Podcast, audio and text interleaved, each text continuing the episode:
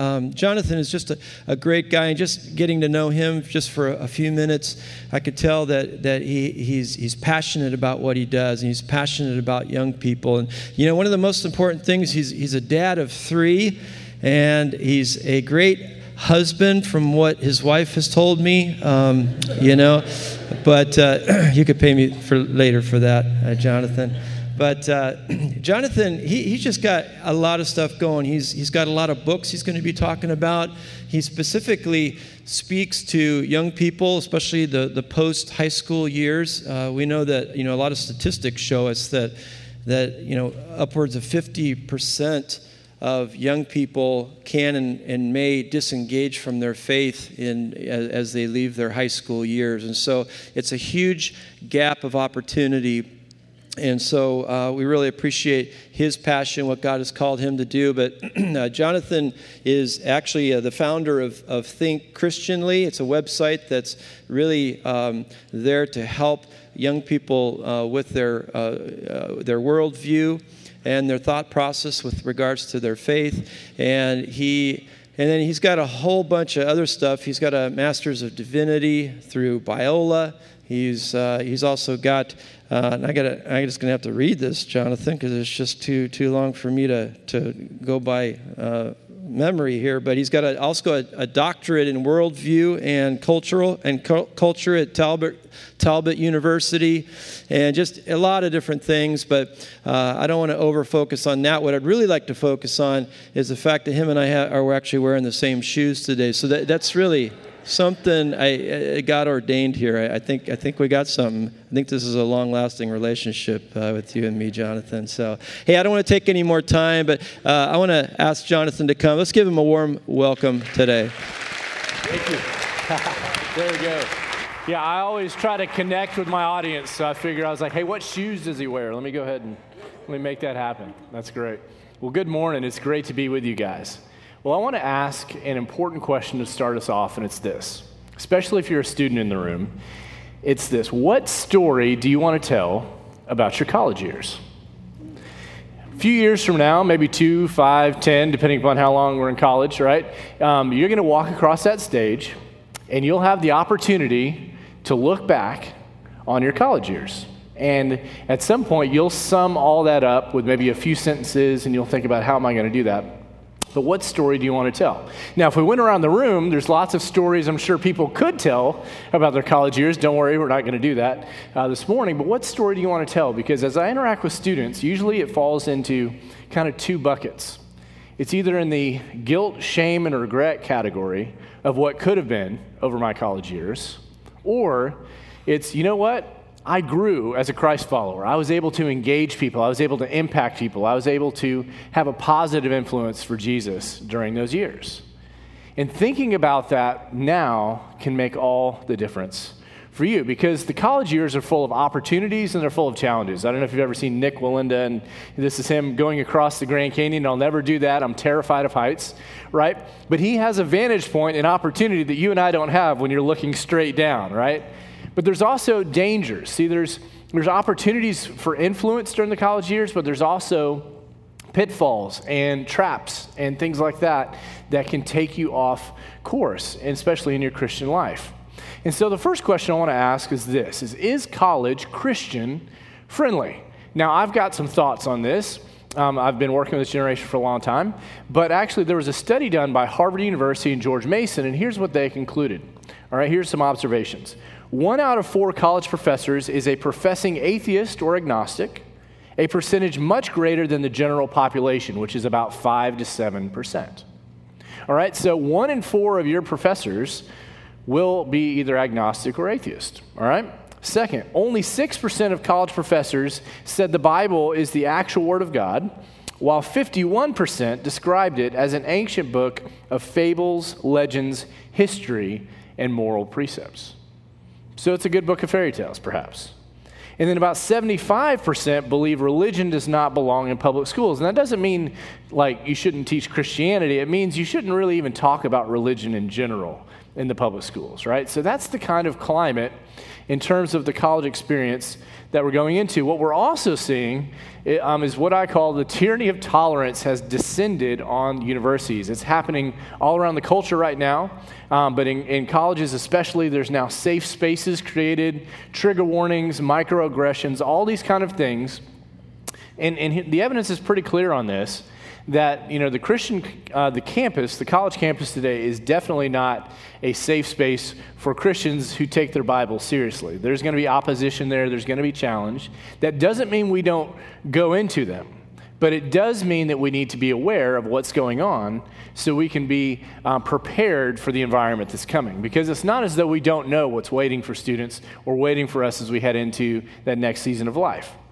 Richard Rorty of Stanford University put it this way He said, We try to arrange things so that students who enter as bigoted, homophobic, religious fundamentalists will leave college with views more like our own.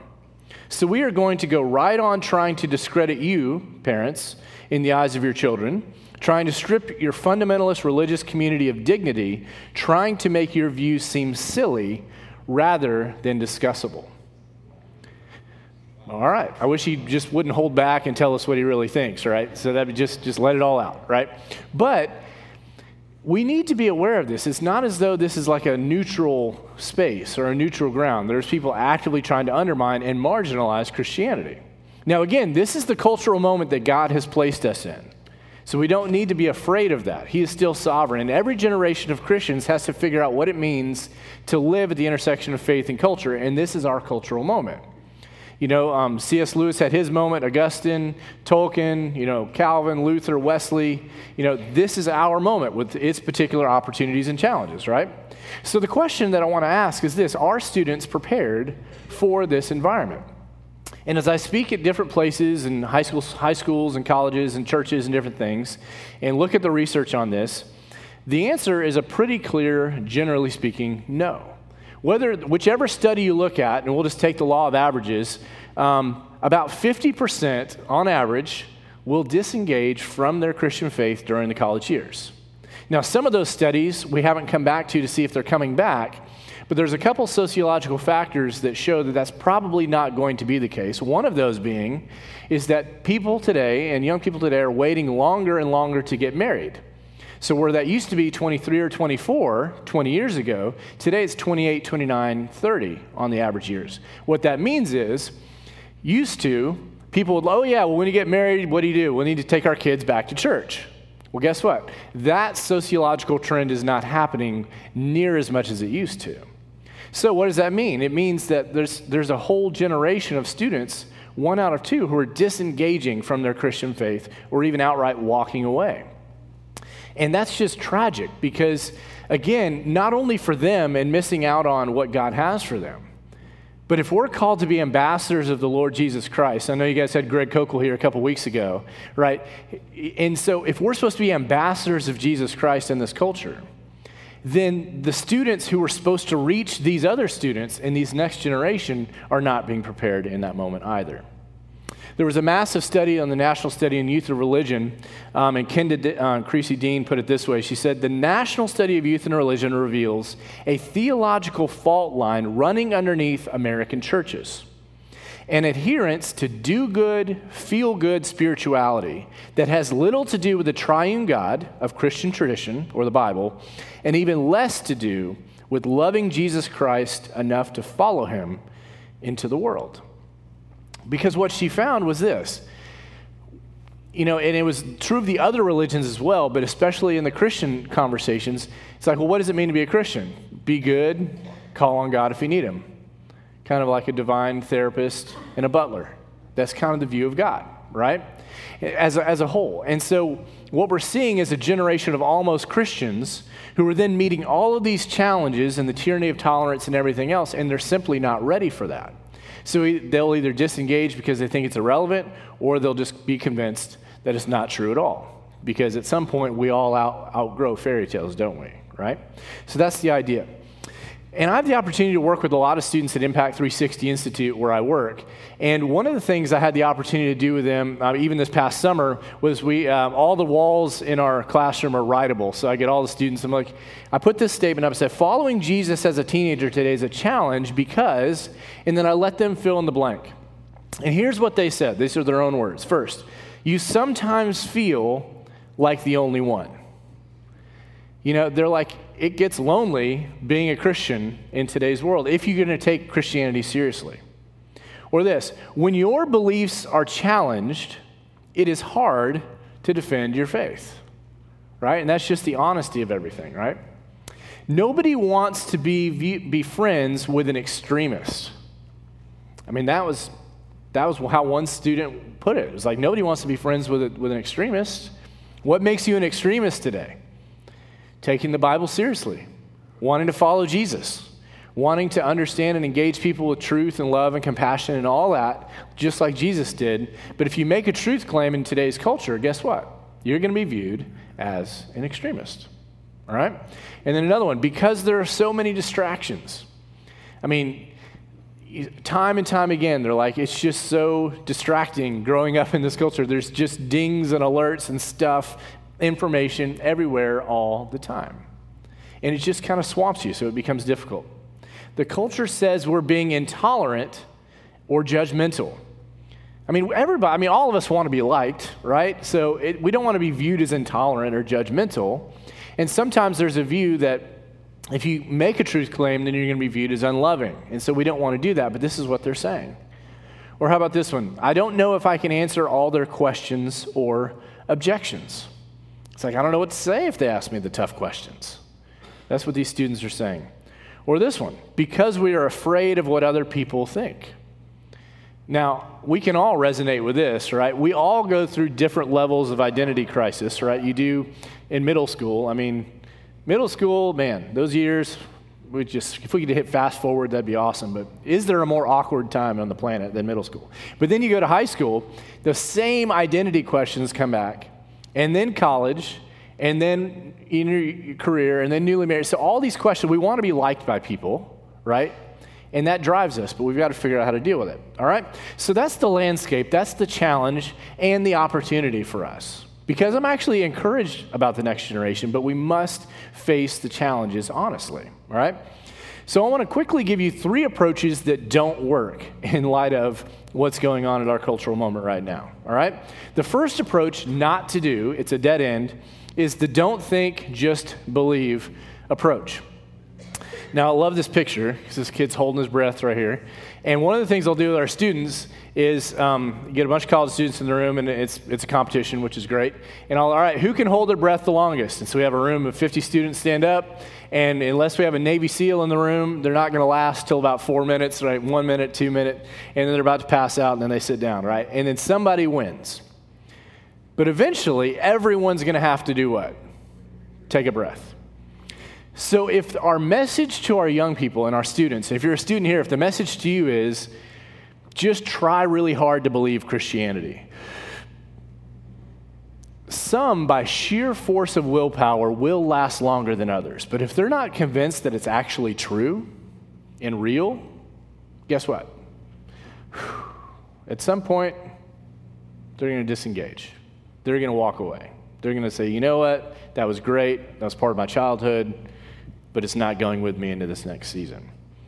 Um, John Searle at a community college called UC Berkeley uh, put it this way He says, Our problem is not that somehow we have failed to come up with a convincing proof of the existence of God, or that the hypothesis of an afterlife remains in serious doubt.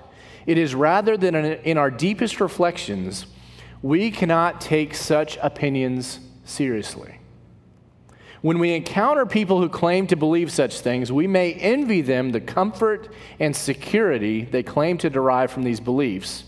But at bottom, we remain convinced that either they have not heard the news or they are in the grip of faith. Interesting, right?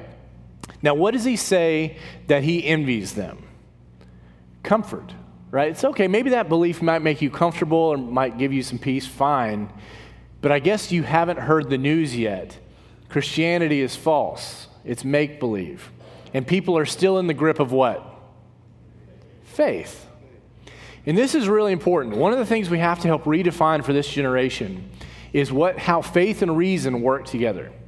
Now, I flew out here on an airplane last night from Atlanta, and I'm really glad that the airplane had two wings on it, right? It always goes better on my flights when there's two wings on an airplane. And that's just the same way it works with Christianity and faith and reason. See, faith and reason go together, right? Faith is active trust in what you have good reason to believe is true. And then reason is kind of rational investigation. What's my reasons for believing this? So, how do those work? You take a step of faith and then you rationally investigate. A step of faith, you rationally investigate. You'll do that your entire life. But faith and reason in Christianity go together. Christianity is not based on blind faith, all right? It's really important that we don't approach this as try really hard to believe something and just kind of hold your breath. That's not going to work. That's the first approach that won't work. The second approach that won't work is the Bible says so approach. Now, let me clarify what I mean by this. I affirm the full inerrancy and inspiration of Scripture. I actually teach on this at master's level, college level, and high school level. So I, I'm all for this. But here's the issue our culture no longer speaks Bible. And guess what? For many people in our culture today, the Bible is no longer the answer, it's the question.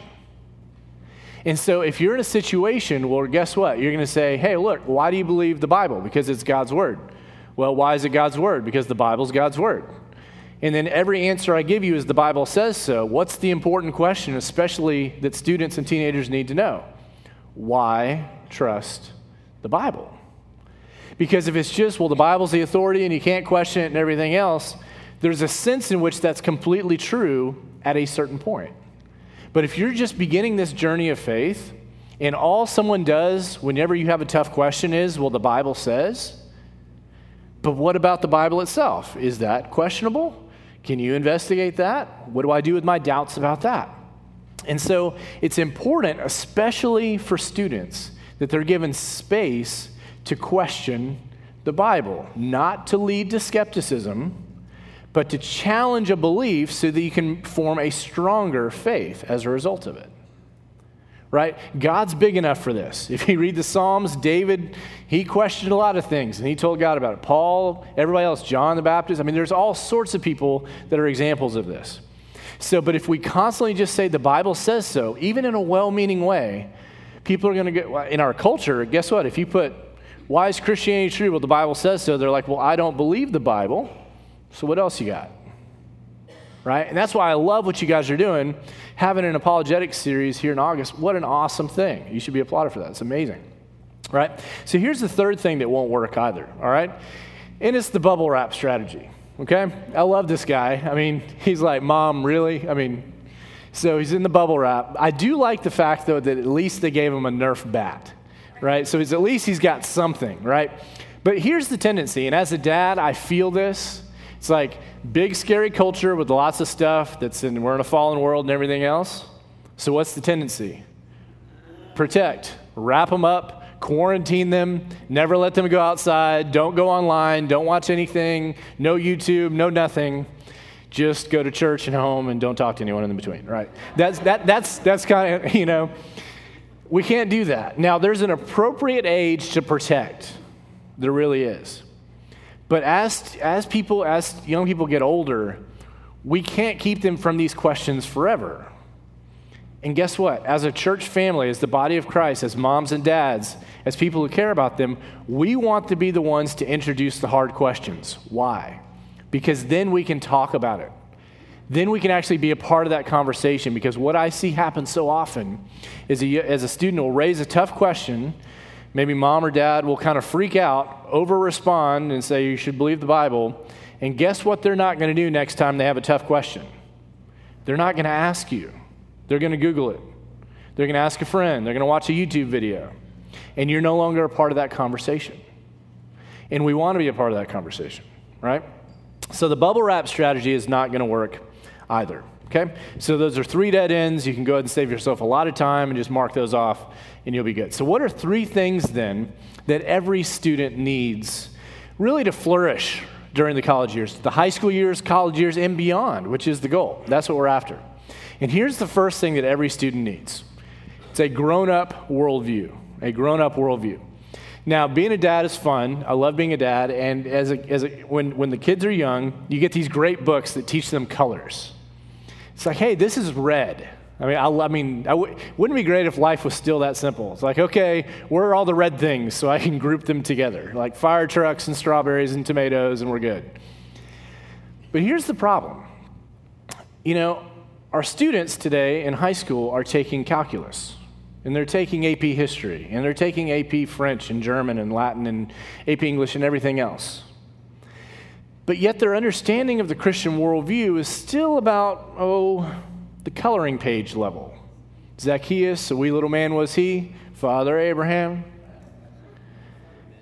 Thank you, right?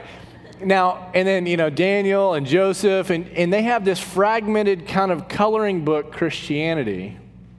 And one of two things happens.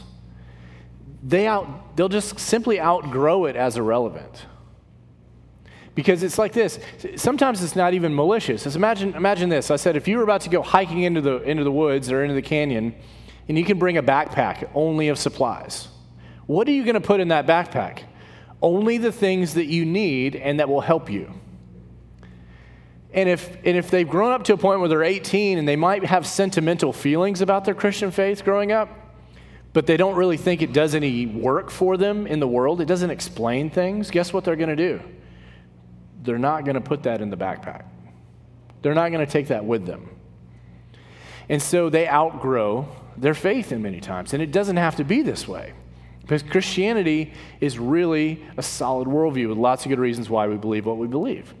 All right, so, and I've found this young people are far more um, capable than we give them credit for. I mean, I get, it's, they're awesome, and we don't challenge them enough. You'd be, you'd be surprised the questions that middle schoolers will ask when you set them up in the right context, and then all the way up. And sometimes we treat them like, well, we can't ask those things here. No, we can. All right?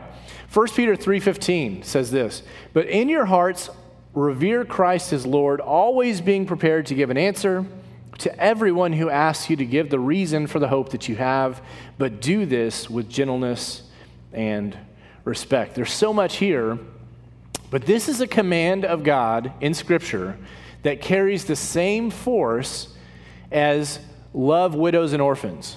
Both of those are come from the same word of God. And we're called to do both. We're called to love God with our minds, and we're called to love others and serve them, and we're called to seek the good of the city. Jeremiah reminds us of this. We're called to do these things, but we definitely need to have a grown up faith where we know why we believe what we believe. And it comes around this question is Christianity true? Students need to know how would you answer this question? And do you think it's actually true and real? And there's a case that you can build. And the case that I like to build is simply four words. If you want to write these down, it's great. You can spend 20 seconds on each one of these year, words or three years on each one of these words, all right? Truth, God, Jesus, Bible. Truth, God, Jesus, Bible, all right? So let's start with truth. The first thing you have to understand is does truth exist? Right? And can you know it? Because knowledge is what authorizes us to act in reality knowledge of the truth. Knowledge of the truth is why you let some people put their hands in your mouth and not others. And they're called dentists, right? Because they have the relevant knowledge to do that, at least most of the time, hopefully, right? But knowledge is important. And there's a, there's a crisis of knowledge in our culture that says Christianity is not the kind of thing that you can know. Spiritual and moral truth don't exist. All right? Last year, Oxford um, Dictionary, their word of the year was post truth. Time Magazine earlier this year, does truth exist? Now, in some ways, they're a little bit late to the party because this has been a trend for a long time. But this describes a situation where feelings are elevated and reasons are diminished in our culture. Because we now inhabit a post truth culture. Um, you know, Stephen Colbert referred to this as truthiness. Truthiness became the word of the year in 2006. It's now in Webster's dictionary, right? That's, that's culture for you, right? Now, how many of you guys have ever been to the Waffle House? Anybody been to the Waffle House? Have you guys heard of a Waffle House? All right. All right. Now, I worked at a Waffle House in, uh, for, three, for, a, for a full summer um, during college. Now, if you've ever been to the Waffle House, shining like a beacon in the night of, of waffly goodness, you go in, but you don't leave the Waffle House without taking a little bit of the Waffle House with you. Like it's just kind of this sheen of kind of greasy, waffly batter just kind of descends on you. And, and, it, and like after three showers, you could probably get it off of you. You just kind of smell like the Waffle House whenever you leave the Waffle House. That's just part of the experience. But that's kind of like what it's like to grow up in our culture today when it comes to truth. You're just kind of in culture in this truthiness, this idea that, that truth is really about feeling and what I believe to be true and it's my own personal belief kind of stuff. That's everywhere and on everything.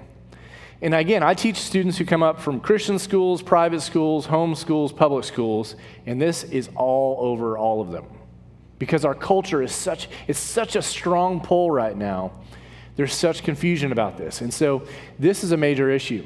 Um, have the privilege to work with Impact 360 Institute, and we're working with, a, we're working with the Barna Group and David Kinnaman on a groundbreaking study on Gen Z right now, on the next generation after millennials.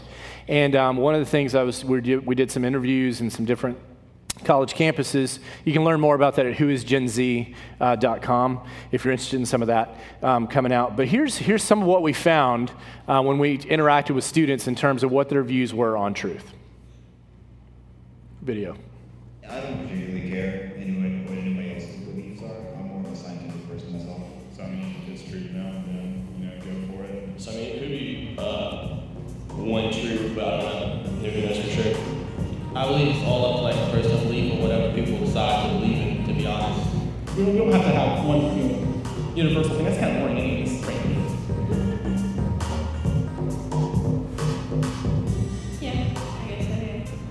Your own points, how you perceive it, how you, in your own way, perceive it. It's not who's to say. In various places, what we believe is true isn't true for other places and other cultures. So it really comes from what we decide as true for us.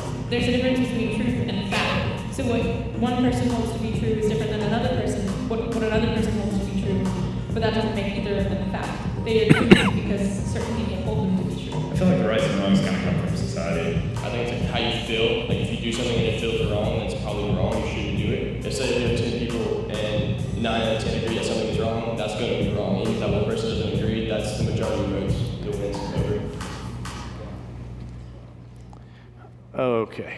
Uh, so I just hope he's not, God bless him, he's made in God's image, but either feelings or majority rules can determine what truth is. That's not good, right, for any of us. So when, when you look at this, there's just mass confusion about truth. And if we're going to get Christianity on the table and prepare our students to engage the world we live in, then they must understand what truth is and how to defend it and how to talk about it in a culture that increasingly thinks it doesn't apply to moral and spiritual issues. All right, so that's key. Second word is God. Well, if truth exists and you can know it, does God exist and are there reasons for it other than the Bible says so? Right?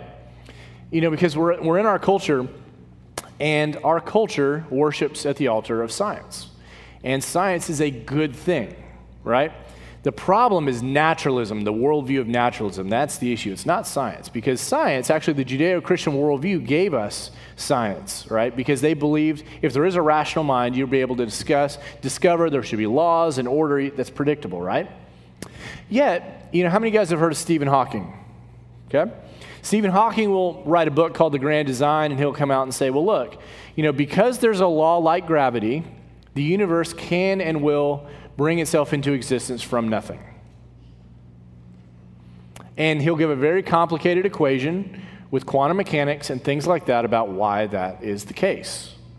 And that's what we're engaging. So, other than us, well, but Genesis says, okay, well, what's your scientific answer in response to Stephen Hawking? How do we engage that conversation? Now, in that particular instance, just, you know, to give a quick response to that, you know, it's interesting. Stephen Hawking's a brilliant, brilliant man. On page five of the book, um, the, God, uh, the Grand Design, he says philosophy is dead, and then him and his co-author take about 20 to 25 minutes to make a very bad argument why philosophy is dead, which means he's not the best philosopher to understand some of these kind of things. And so what he does with the word nothing is he equivocates on the word nothing. Nothing is the absence of being, it means it doesn't exist. But what he means by nothing is a fluctuating vacuum of particles, right? But that's not a nothing. That's a something, and that requires an explanation. But we need to be able to engage on these kind of questions and others. We need to be able to say, look, look, beginnings require beginners. There's really good evidence that the universe began to exist. Design requires a designer. Information always comes from the product, is the product of a rational mind. When we see DNA, it's information, right? Moral laws, right and wrong, those always come from a moral law giver. Okay, so there's good reasons why we believe what we believe that God exists, all right? So truth and God. And then the question is, well, which God? Right? Because there's lots of different claims of different gods and religions out there, right? But actually, 2,000 years ago, there was a man named Jesus of Nazareth who actually lived, predicted his resurrection, as Mike Licona talked about, I think, last week. And he talked about, um, made these claims to being the Son of God, the Son of Man, the Messiah. And you can actually test this and investigate it. Because 1 Corinthians 15, 6, 16 says this If Jesus is not raised from the dead, your faith is worthless. You, it doesn't matter how much faith you have if this historical event didn't happen, right? That's one of the reasons why Christianity is not based on blind faith, is because even people like Paul said that it's testable. So there's powerful reason, as you learned about last week on the resurrection, that helps you understand why Christianity is actually true. All right? So then the question then is after Jesus and kind of framing it there is, well, what about the Bible? Can you trust the Bible? Can you understand what's going on there? Is it historically reliable? Um, can, has it been, is it just a copy of a copy of a copy of a copy? Is it like a bad version of the telephone game? And that's not true at all right? There's good reasons that support this. Um, I wrote a book called Questioning the Bible 11 Major Challenges to the Bible's Authority, kind of going through each one of these major popular objections to the, to the historicity of the Bible. But in a way that doesn't beg the question, we have to make the case that truth exists, that God exists, that, that Jesus is who he claimed to be, and that the Bible can be trusted and is reliable, right? And that's a way that doesn't beg the question. See, Christianity is also a worldview, too. And so C.S. Lewis put it this way He says, I believe in Christianity as I believe that the sun has risen, not only because I see it, but because by it I see everything else. So not only is there independent evidence for it, but then it becomes the lens and the light with which we see everything else in the world. We want to see as God sees, right? And that's what Christianity offers us. And students need to know that. And the last thing to have a grown up worldview is the difference between literacy and fluency. Now, one day I want to go to Italy. My wife and I want to go. And we want to enjoy all this great food and everything else. But why would you learn a language? Like, you know, you have to learn a language, you have to learn the endings and the vocab, but why do you do that? That's the literacy part. You just have to know some basics. But the reason you do that is so you can use it when you're actually there in the culture. You actually do something with it.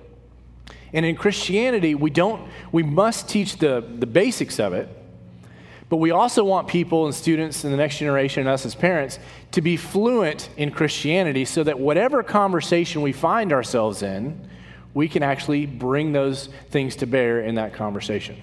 All right? So, those are incredibly important for us to talk about literacy versus fluency. Now, that's the first thing that every student needs is a grown up worldview. The second thing they need is wise relationships. Wise relationships.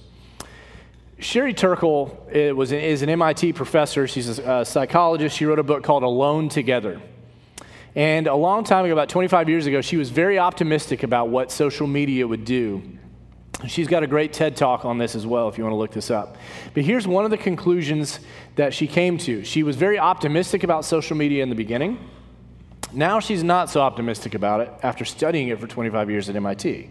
Here's what she said These days, we expect more from technology than we expect from each other.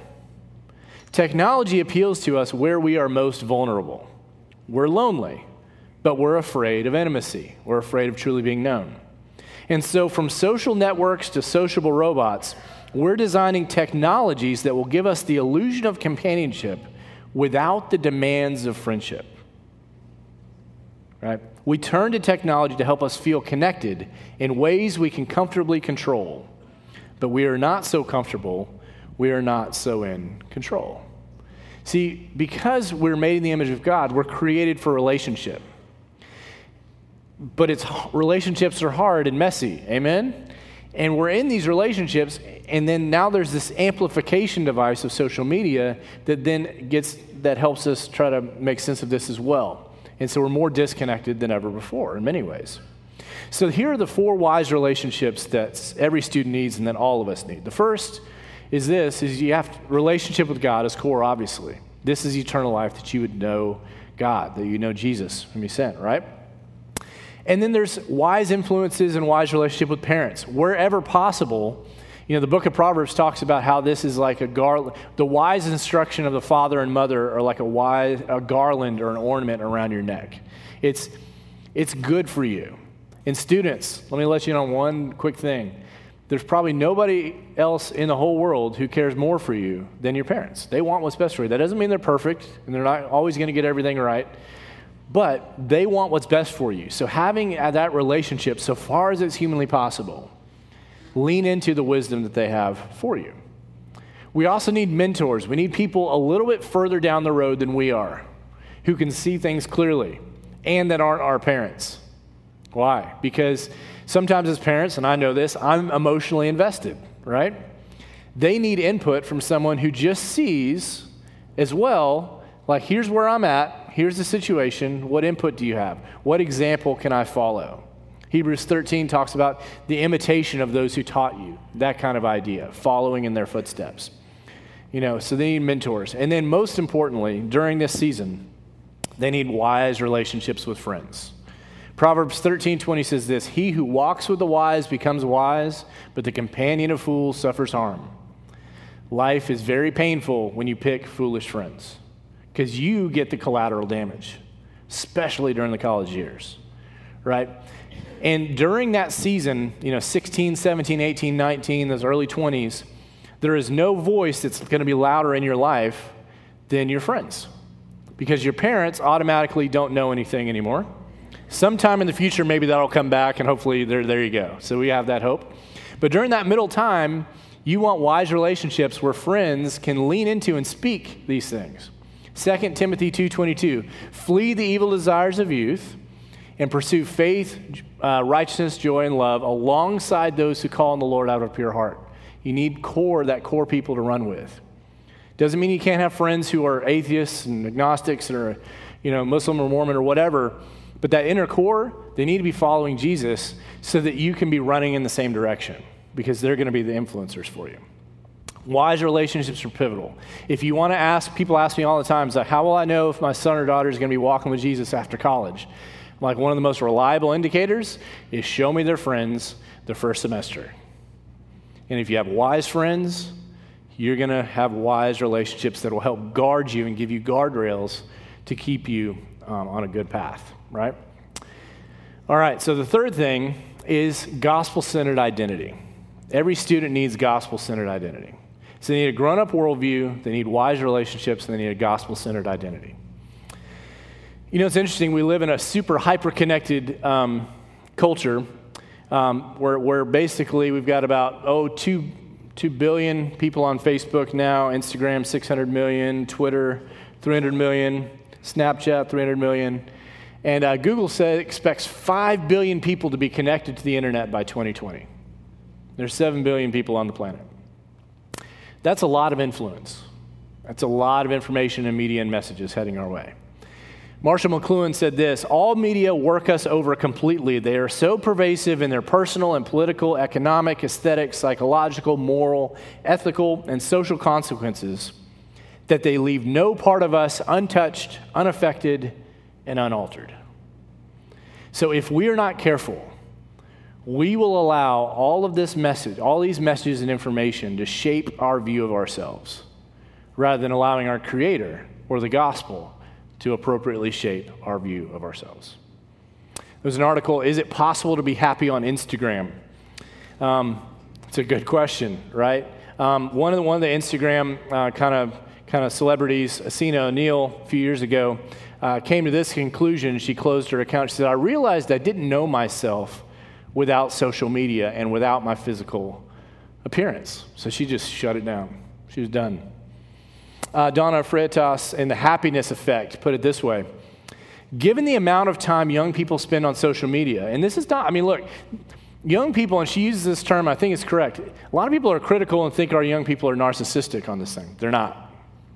They're pioneering a whole new reality that none of us have ever had to experience before.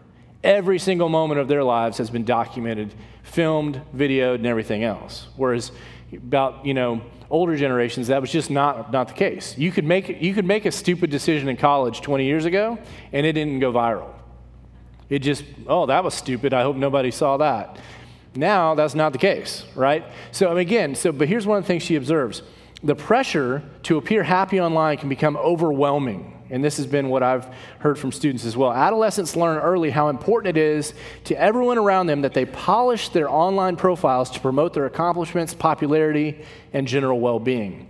They practice this nearly constantly in their online lives, and this has a tremendous effect on them, emotionally in their relationships and in their behavior on social media. For better or worse, students are becoming masters of, keyword, appearing happy. False self, real self. The dissonance in between is why you see a whole bunch of depression, anxiety, and a lot of stuff in our generation at higher rates than any generation we've ever seen. And so we've got to get better at this because all of life isn't always happy, right? And social media expects that. But if we allow that to be the driver and likes and videos and shares and bullying and all this stuff that happens and comes with this new world we live in, if your identity is not rooted in Christ, or as a, as a son or daughter of the king made in his image, then we're in trouble. But this is the good news of the gospel. But when the kindness and love of God, our Savior, appeared, he saved us not because of righteous things we had done, but because of his mercy through Jesus Christ, our Savior, so that having been justified by his grace, we might become heirs having the hope of eternal life, not because of the righteous things we had done. Our culture teaches us that we must perform to be loved at every turn. God whispers and yells through the scriptures to us You do not have to perform to earn my love. It's a massively important thing that we must get at every stage of life, but especially as students. So, what do we want for students? We want this for ourselves. It's this. Psalm says this The righteous will flourish like a palm tree. They will grow like a cedar of Lebanon, planted in the house of the Lord. They will flourish in the courts of our God. They will still bear fruit in old age. They will stay fresh and green. That's what we want. We want the next generation to flourish so they can pass on the faith to the next generation and keep it going. That's what we want. So, in light of everything that we've talked about this morning, what are some next steps? How do we apply this in a way that helps us move forward?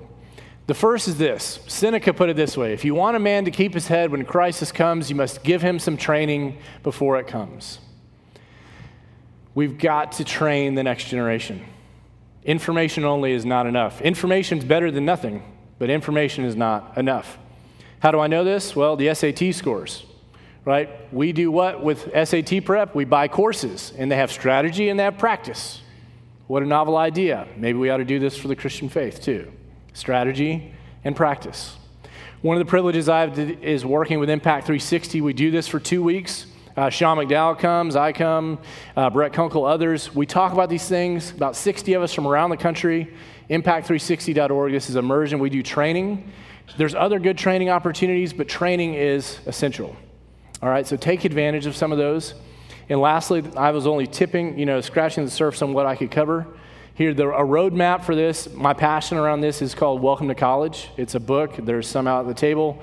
Um, there's 41 short chapters on everything from doubt to God's existence to dating to how to study to how to fight clean with roommates and everything in between. And if you're a parent and want to understand the world of your young person, this is a great book to read. There's small group questions in the back. And so I hope that will be helpful for you. But the bottom line is this we have to think differently about going into the next generation. And so we need God's grace to do that, but we need to be intentional like never before. So let me pray for us. God, thank you for your word. Thank you for the truth that you've given to us. Lord, we know there are challenges, but there's also opportunities. Lord, help us prepare the next generation. You've called us to prepare them. Help us to entrust ourselves to them. Help us to model for them what the Christian faith looks like and how we should uh, live that out. And Lord, help us be gracious, help us be understanding, help us to learn together what it means to be faithful to you and to follow Jesus at this cultural moment. And we pray this in Christ's name. Amen.